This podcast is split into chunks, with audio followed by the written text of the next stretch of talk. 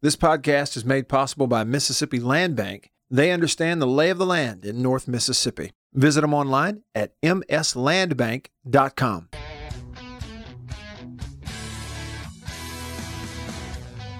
Back on the show with you. I'm Matt in the Farm Bureau studio. Farm Bureau, go with the home team. They are your home team at Farm Bureau Insurance across the great state of Mississippi. Hit them up at favrates.com. Y'all call me on the Deviney Equipment phone line. Deviney Equipment in Madison and in Jackson, your Kubota dealer. Y'all call me there, would you? Hit me up. It's 995 1059. Hope you enjoyed the phone call with Ryan Fowler from The Game. 100.9 Sports Radio, Tuscaloosa. Talked a little bit of football with him. And I agree. You know, you've got decisions coming tomorrow from the ACC, which will kind of determine their path on this thing. SEC decisions going to come forward a little more so on Thursday. They're going to have a big uh, virtual online powwow between decision makers there from uh, the SEC on Thursday. So we should know a little more. and they're going to know a little more too as they continue to monitor uh, the Major League Baseball situation with the Marlins and they've had, you know, players test positive and several others uh, added in the last 24 hours. And so I think the Marlins total after their weekend series in Philadelphia is up to, was it 17 players now? They're going to see, you know, what becomes of that. See how Major League Baseball handles that. And I will let you hear as we go forward. We're going to get into the baseball deal. Let you hear what Rob Manfred, the commissioner of Major League Baseball, said about all of it. Here in hour two of the show, we have uh, the countdown of 100 teams in 100 days coming up. Today's team number th- 39. We're 39 days away from September the 5th. You heard Ryan say that. It's just odd to be sitting here like if you're, he covers Alabama. 39 days away from the start of the season, and Alabama does not know if they're playing or who they're playing if they do. it's just, it's, it's uh, mind boggling to kind of look and see where we are with all this. Unnamed texture on the Country Pleasing text line. Country Pleasing sausage on grocery store shelves throughout the Southeast. It's 885 ESPN. Text that way 885 ESPN. Will the SEC also release information about having fans at games this Thursday? No, I, I doubt that very seriously. Now, I guess I could be wrong. Maybe that's on the docket. It just seems to me uh, right now that what they're looking at this week is to decide okay, are we in or are we out? If we are in, let's work with these, you know, the Big 12 and the ACC. Let's figure out a schedule. Let's play each other. Let's work this thing out that way. We can let the coaches know, you know, who their first opponent is and how all that's going to work so they can begin to work on it as they normally would and go ahead and just decide are we practicing? and they would still give themselves some time, a few days at, at minimum, to then figure out the fan part of this. And again, not being an expert, but it seems to me that there's a possibility that different schools in different states may have to treat all that stuff differently. Like, I mean, as it is right now, a, a, um, a decision maker in Tennessee can look at possibly approaching it differently than you can in Mississippi. If there are no fans at the games, no tailgating, what happens to places like Oxford? Oh yeah, Starkville, yeah, Tus- even Tuscaloosa, uh, because of all the the restaurants, the stores, Right. the the gear shops, Oh, yeah. the hotels. I mean, man, you're talking about decimating local economies Mhm. that that depend on that for their survival. right. If we looked across the SEC, just that league, uh, JB, what are the teams that are in places where football, not having football, would not decimate the local economy, where it wouldn't have this tremendous. I mean, it's going to have an economic impact Right, either way, right, but right. I guess what I'm saying is like I look at Nashville. Nashville, Baton Rouge, uh, Maybe- College Station to some degree. Yeah, Lexington. Uh, You know, it's the kind of place. I mean, it's a huge deal to Lexington, but not having it is not going to absolutely decimate the local economy of Lexington. right, right. But it, you you look at Starkville, Oxford. Starkville, Oxford, Tuscaloosa. I, would even throw uh, Auburn. Oh, into that a absolutely, Auburn. You know, Auburn is absolutely right there in the same boat as Yeah. Starkville. and I would say Gainesville would probably be on the other end. Yeah. Um, Athens, mm, yeah, probably a little bit in Athens. Just even, the, I mean, they're 60 miles northwest of, or excuse me, northeast Mhm. of Atlanta. Fayetteville's the same way. Oh, absolutely, yeah. And it's, it's, I mean, it. I, I'm sitting here listening to you talk about this, and I'm thinking about a couple people that I know that own merchandise stores in in both Oxford and and Starkville, and I just think I don't know how they can stay in business, right. or the restaurants on the square in Oxford. Right. You know, be really tough. No doubt about it. I'm looking here. See, Mississippi Department of Health tweet goes out today. The Mississippi Department of Health reporting 1,342 more cases of COVID 19 in Mississippi, 42 deaths, 969 current hospitalizations for confirmed COVID 19 cases. Good night. See, yesterday there were six deaths. Today they're reporting 42. That number really shot up there uh, overnight. So that's kind of where we are. All right. I wonder if some of that stuff comes in from from reports from the weekend. I'm sure it does. Generated. As it flow, as it gets in, you know that information. Yeah. Well, let's sure. get to something that takes our mind off. Let's for a little do that. I totally agree with that. Let's do team number 39 in the countdown of 100 teams in 100 days. 100 teams. 100 Days. The countdown is presented by Matt Anderson Properties, a member of National Land Realty. Call Matt Anderson at 408 5155. That's 408 5155.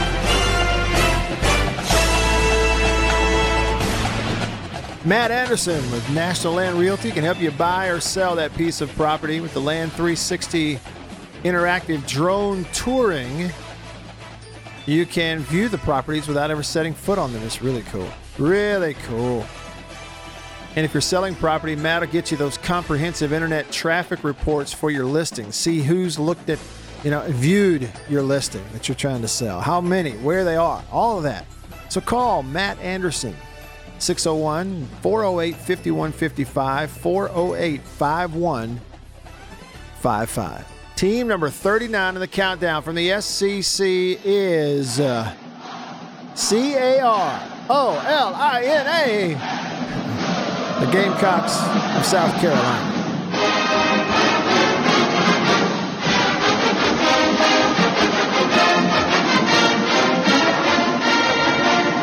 Ba-ba-ba-ba.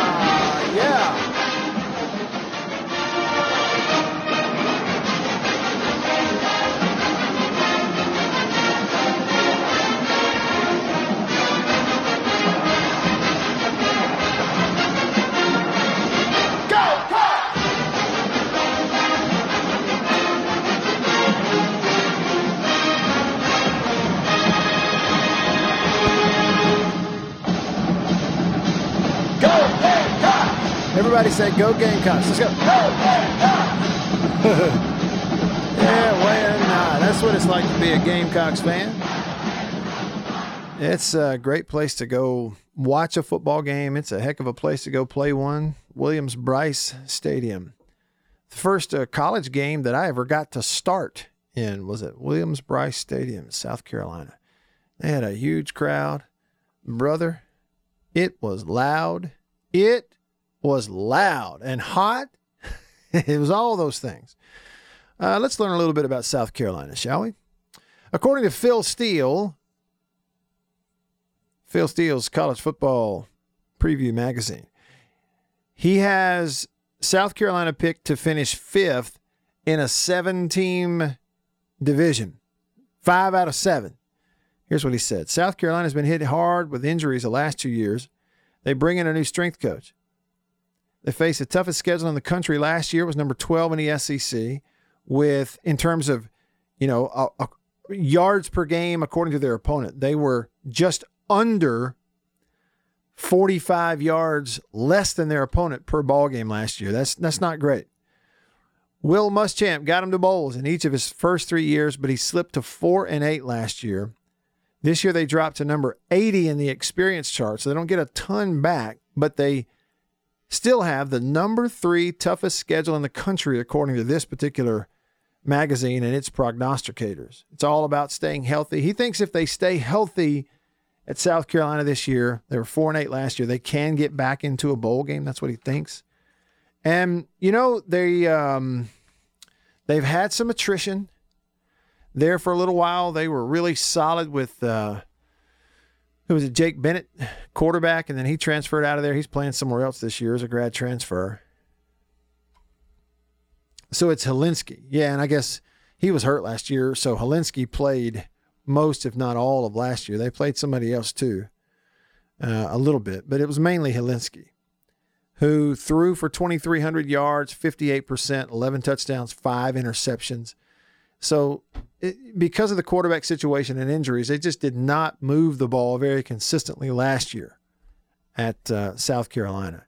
You know, you mentioned they were at, not in a bowl last year at four and eight. The year before, 2018, they went to a bowl, but got beat by Virginia in the Belk Bowl, 28 to nothing. I didn't realize that.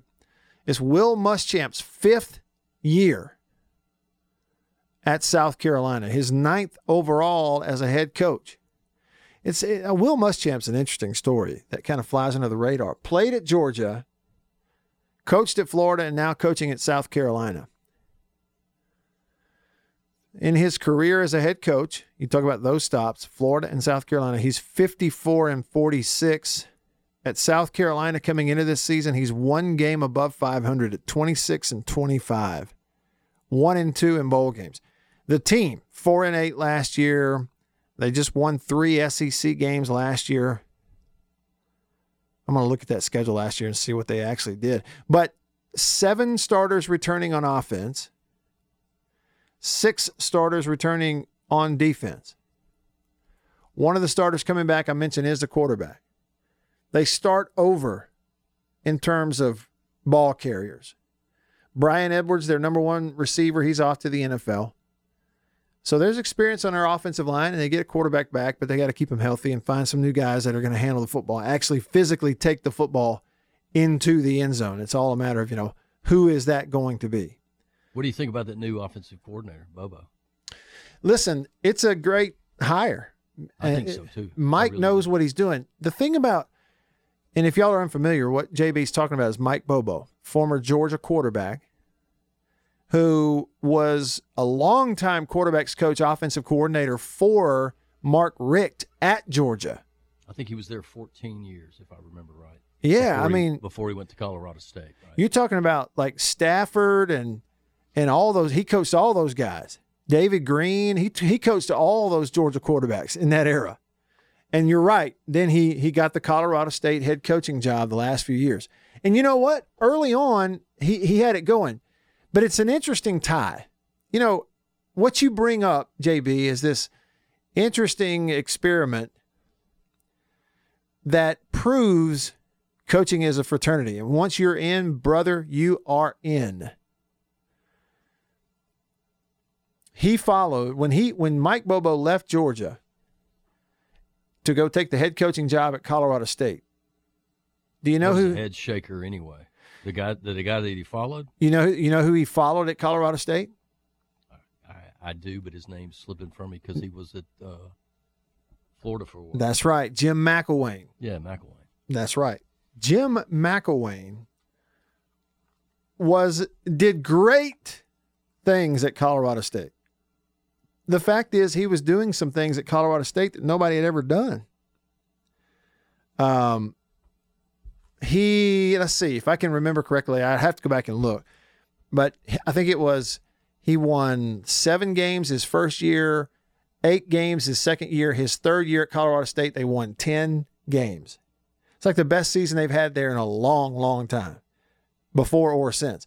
And so he kind of had it going, and that propelled him to get the Florida job. And then there goes Bobo in there as the head coach.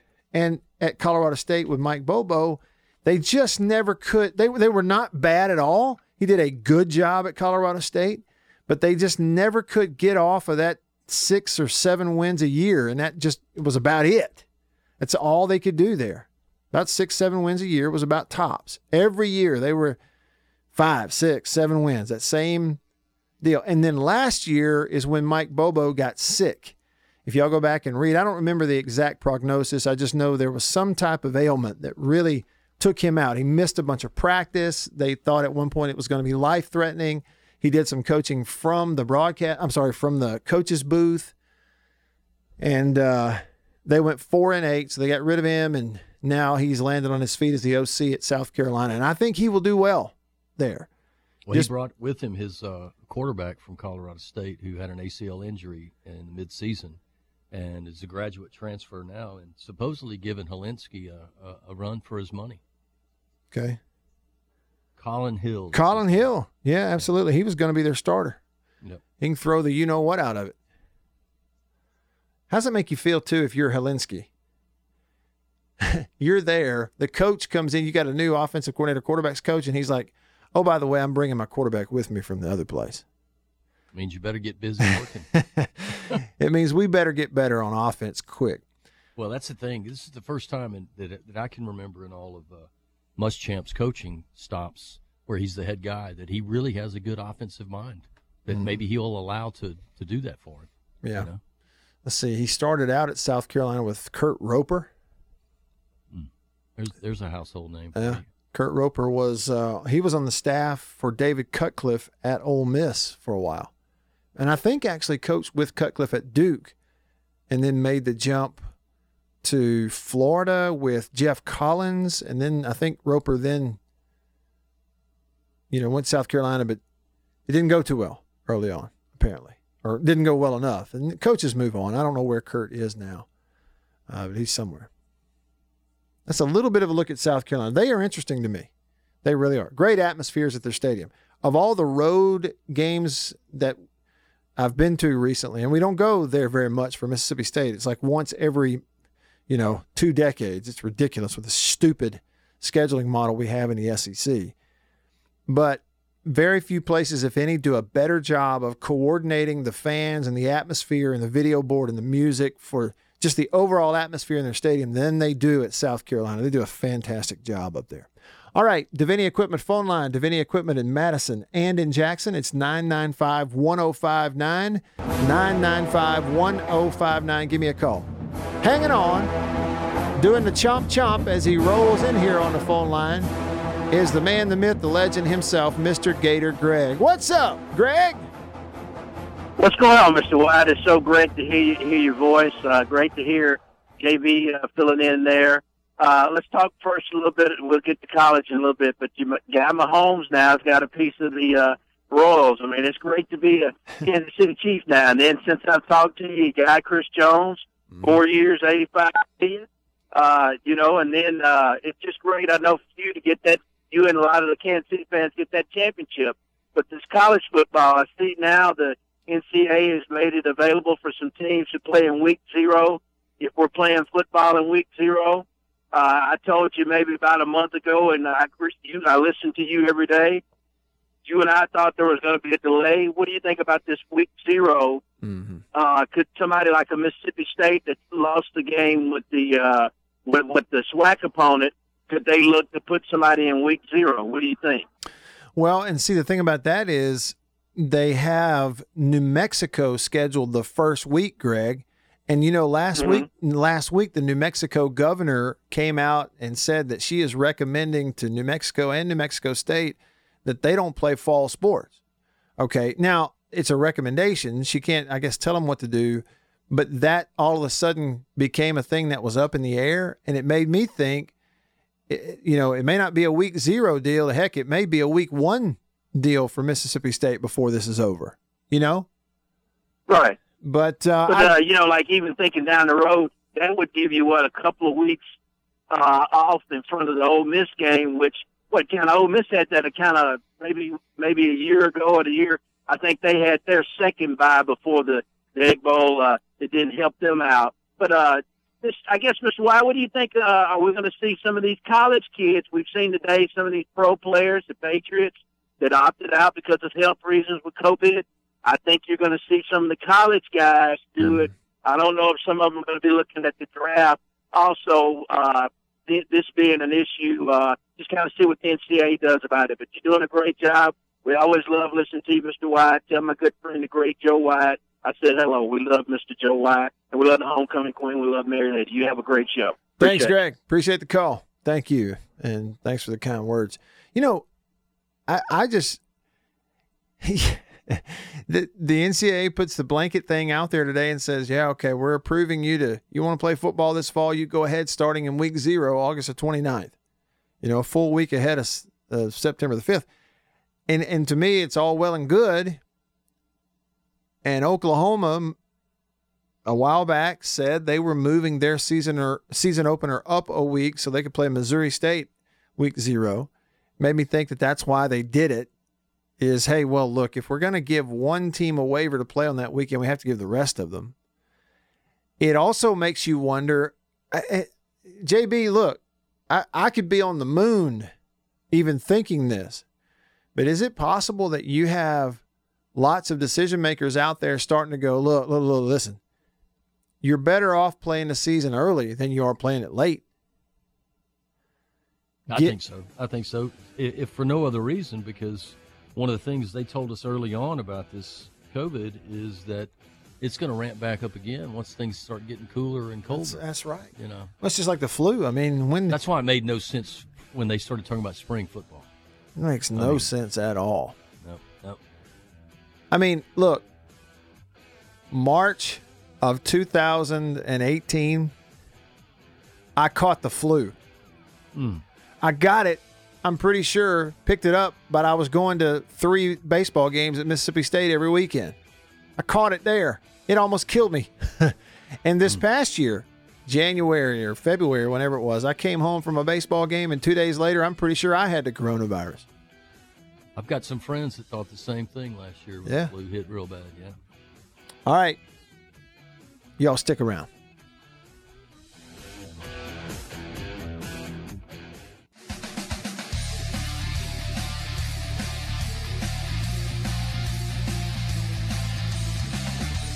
Well, look, things didn't go too well for the uh, things didn't go too well for the good guys last night on the baseball diamond. It didn't go too well. Who was it that said something about the Marlins ought to be? Oh, it was Gator Nation who texted us earlier on the Country Pleasin' text line. Country Pleasin' sausage on grocery store shelves throughout the Southeast. He texted and said the Marlins should be banned for 2020. Go Cubs. Cubs fan. He wanted to know why do you always. Well, JB wanted to know why he always types in there TB12 GOAT. Who or what is that? Yeah, and Gator Nation was like, just ask Matt. Yeah, he's this guy is the captain of the Tom Brady fan club. Who's So- Tom Brady? Yeah, it's a good guy. I had no idea. You know, former Michigan quarterback. He's done. oh, he's done the, okay. The sixth round pick. yeah, sixth round pick. Ran a five flat, you. five flat and a forty. Yeah, they timed my forty with a sundial. Hey, quarterbacks. Let me put that in perspective for you, okay? What, Peyton Manning was 4 9, Tom Brady, 5 flat. In college football, quarterbacks have to outrun people. In pro football, they don't. Now, I know Lamar Jackson, MVP. I get it. Special, different. Michael Vick. Hi- You know, you've had two of them, you've had three of them Randall Cunningham, Mike Vick, and now Lamar Jackson. How many years in between those guys? You had a decade in between or more in between. evolution of that position, though, in in that dual threat, because no, nobody really wanted Vick to be the. Nobody believed he could do it. They, really. That's right. They didn't believe it. You But he guy could throw. Oh my gosh, Lightning arm. left-handed cannon. No doubt. He could let it rip. Sp- speaking of running, I, I got a question for you. I saw you play a few times when you were a, a Bulldog signal caller. Um, what was your 40 time? The fastest I ever ran the 40 was 4.9. Okay, let me tell you this. And, and I really shouldn't I, I say swear fastest. You're faster than that. I really- well, at least you were faster then because I saw some of those dudes chasing you, and you were running way faster than 49. Well, you know, it's all relative. Maybe they were letting up because they knew they could catch me. You know, you just never know. But the 40 time stuff, it, I think for certain positions, it is a great indication, but for others, it's not. You know, it's like an offensive lineman. Why are we even timing them in a 40? Okay, because they never run 40 yards. The only way an offensive lineman ever has to sprint 40 yards is if he's in, going to celebrate. Um, but you know, for a defensive back, for a receiver, for a running back, I want to see, you know, what they run the 40. For a quarterback, I don't really care. You get to the NFL, who cares? Brady ran a five flat, so what? it's just different, but I appreciate that. Yeah. I was not fast at all. oh, I was just trying to give Gator Nation some, uh, as Leave It to Beaver used to say, I was just trying to give him the business. Yeah, giving him the business. well, let's see. He's a big Cubs fan, and so uh, Rizzo, Anthony Rizzo, hit his how many? What has he hit? Like three home runs now already for the Cubs. Yeah, he hit a home run to put them up seven zip in their win last night. Rizzo out into deep right, and it is gone. A home run, his third of the year, and it's seven to nothing. Yep. Let me pull up the scores. Could I please be allowed to do? Yes, I want to pull up the scores. The Cubs beat somebody. Whoever it was they were playing, though, started to come back. Yeah, somebody was making a major comeback. Y'all know who it was. Who was? Who were, who were the Cubs playing? Was it Milwaukee? They they finished their series with. Oh, it was Cincinnati. Yeah, that's who it was. It's Cincinnati. Yeah, and they beat them eight to seven. Hung on for dear life, didn't you? Go Cubbies. By the way, you want to have some fun today? Look it up on YouTube. Back when the Cubs were in the World Series against the Indians, look up Mike Leach's rant about the Cubs and all these bandwagon Cub fans. It's fantastic. I need to go find that. I'll, I'll go find it. Former Mississippi State Bulldogs went deep multiple times last night in ball games. First up, Mitch Moreland the Red Sox, his Red Sox lost, but Mitch Moreland, the kid from Amory, the former Bulldog, hit two home runs in the ball game last night. Moreland rips this one, forget about it. Mitch Moreland, right field, and gone. Red Sox on the board, 7 1. They were down seven zip to the Mets. There you go, Lynn. Wherever you're listening, they're resident Mets fan. Yeah, the Mets win 7 4 last night with the Red Sox. They were up seven zip. A solo home run from Moreland made it 7 1. He had another solo home run later on, but the Mets win the game 7 4. Hunter Renfroe starting in right field for the Tampa Rays. The Tampa Bay Rays. It's hard to say Tampa Bay Rays without putting devil in there. Hunter Renfroe, the former number one pick out of Mississippi State, a Crystal Springs, Mississippi native. Number one pick out of state by the Padres. Moved around. Now he's in Tampa and uh, got the start last night in right field against the Braves. Tampa beat Atlanta 14 to 5 thanks to two bombs. Two bombs from Hunter Renfroe. Swing and a drive. That had the sound to it. It's crushed toward left, and Ender can't find it. He can't get it either. It's a three-run homer for Hunter Renfroe, and the Rays have taken a four-to-one lead. That's up 4 1 later in the fifth. Shot into deep left center. Well tagged, and this one will go. Home run for Renfroe. He lines this one out of here. It's 10 to 1. What is that horn? Dad gummit. Can we move it away from the microphone, Tampa? Of course, they're indoors, everything down there. The sound just rattles around from corner to corner. I watched a little bit of that one last night, Matt, and uh, the Braves didn't look too good with the bats in their hands. Look, that cat, 19 Ks. Look. 19 strikeouts. that cat on the mound Was for wheeling and dealing, wasn't he? for Tampa. what he wears? uh, What numbers he wear? He's a big, long-haired, right-handed dude, and he was throwing fastballs at 99 miles an hour. Glasnow. He went four innings and struck out nine. He was unhittable. He was fantastic. And by the way, Braves fans, what is up with Mike Foltynewicz? He got after the ball. He was the Brave starter last night in the ball game, and you know, like this tremendous upside on the mound for the Braves. And two years ago, he was phenomenal for them on a playoff team. Last year, he was really good at times, but couldn't stay healthy. And last night, they ran him out there to start on the mound. And he's lost like 40 pounds, and he was a thin guy to begin with. I'm t- uh, JB, I'm telling you, Foltynewicz looks sick. Like he I'd looked be sick if I have to pronounce that name a whole bunch. You do Yeah. it well. Foltynewicz.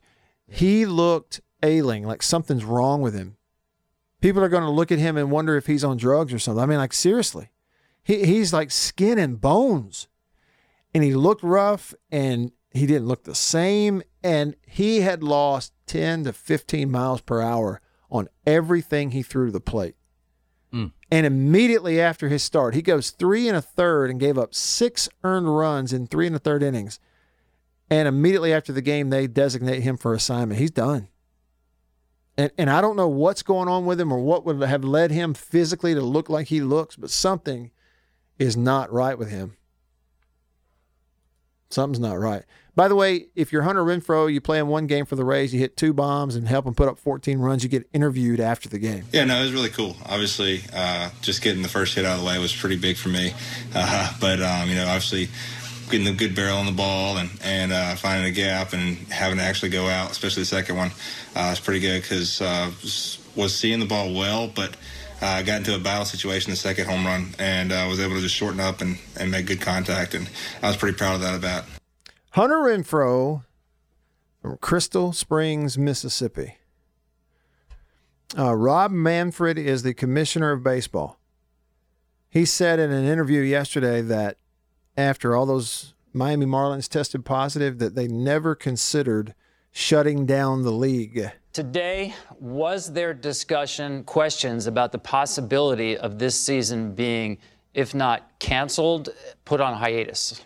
No, there really wasn't. Um, we, we talked about the situation. I think most of the owners realize that we built protocols anticipating that we would have positive tests at some point during the season, that the protocols were built in order to allow us to continue to play through those positives. And I think there was support for the notion that um, we believe um, that the protocols are adequate to keep our players safe.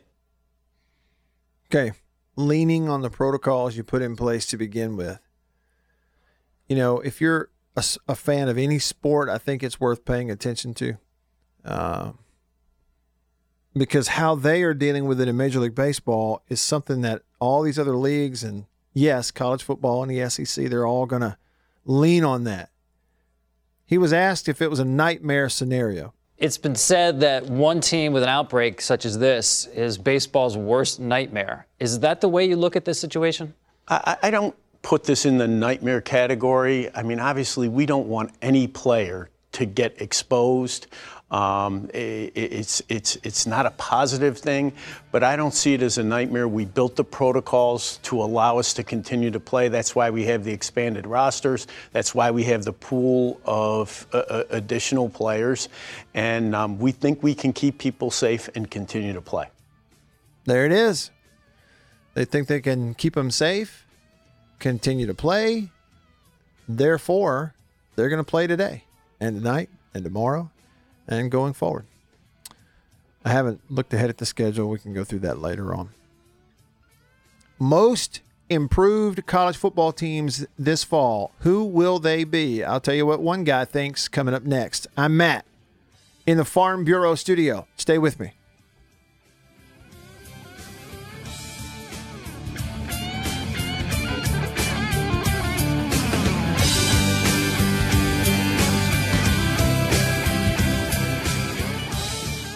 Right here on the Matt Wyatt Show.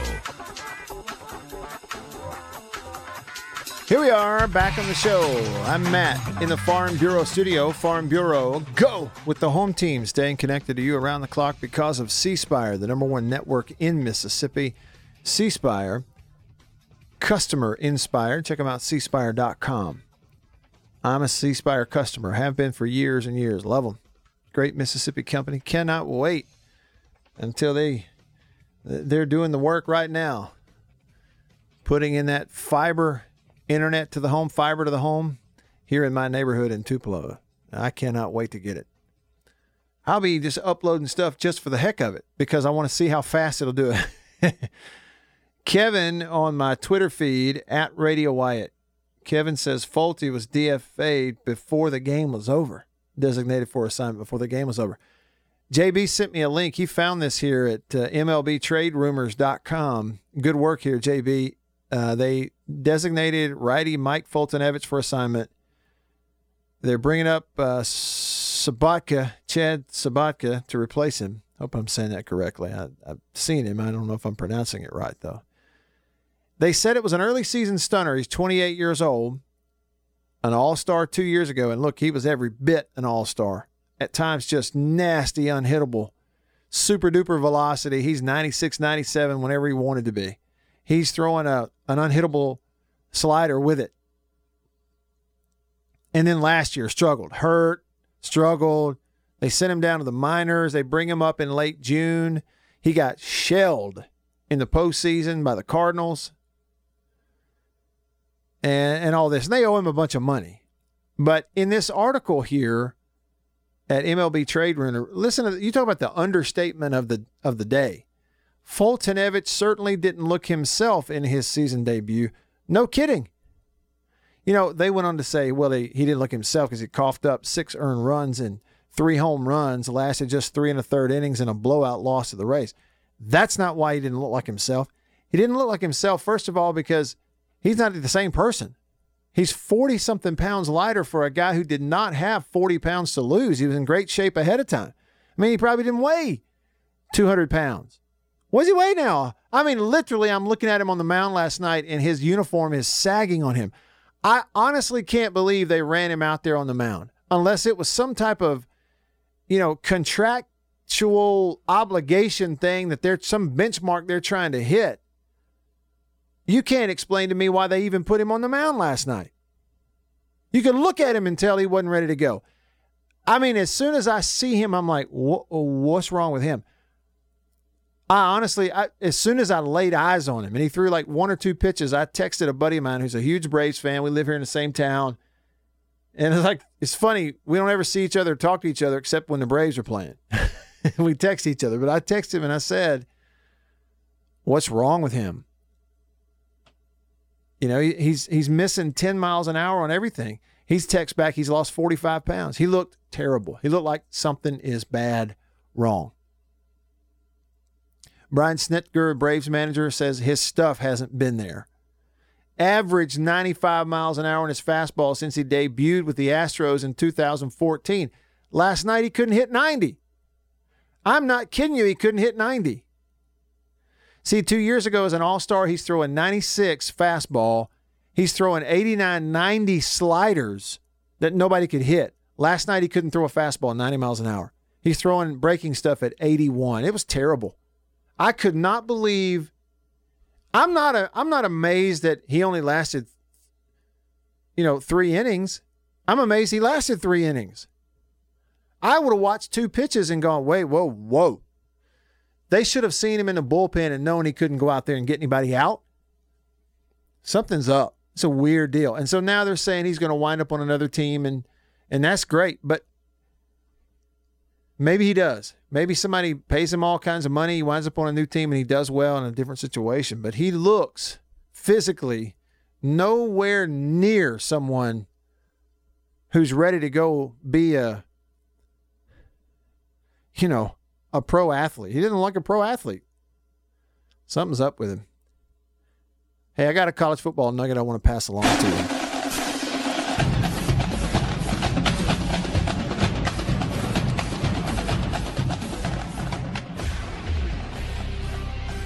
College football.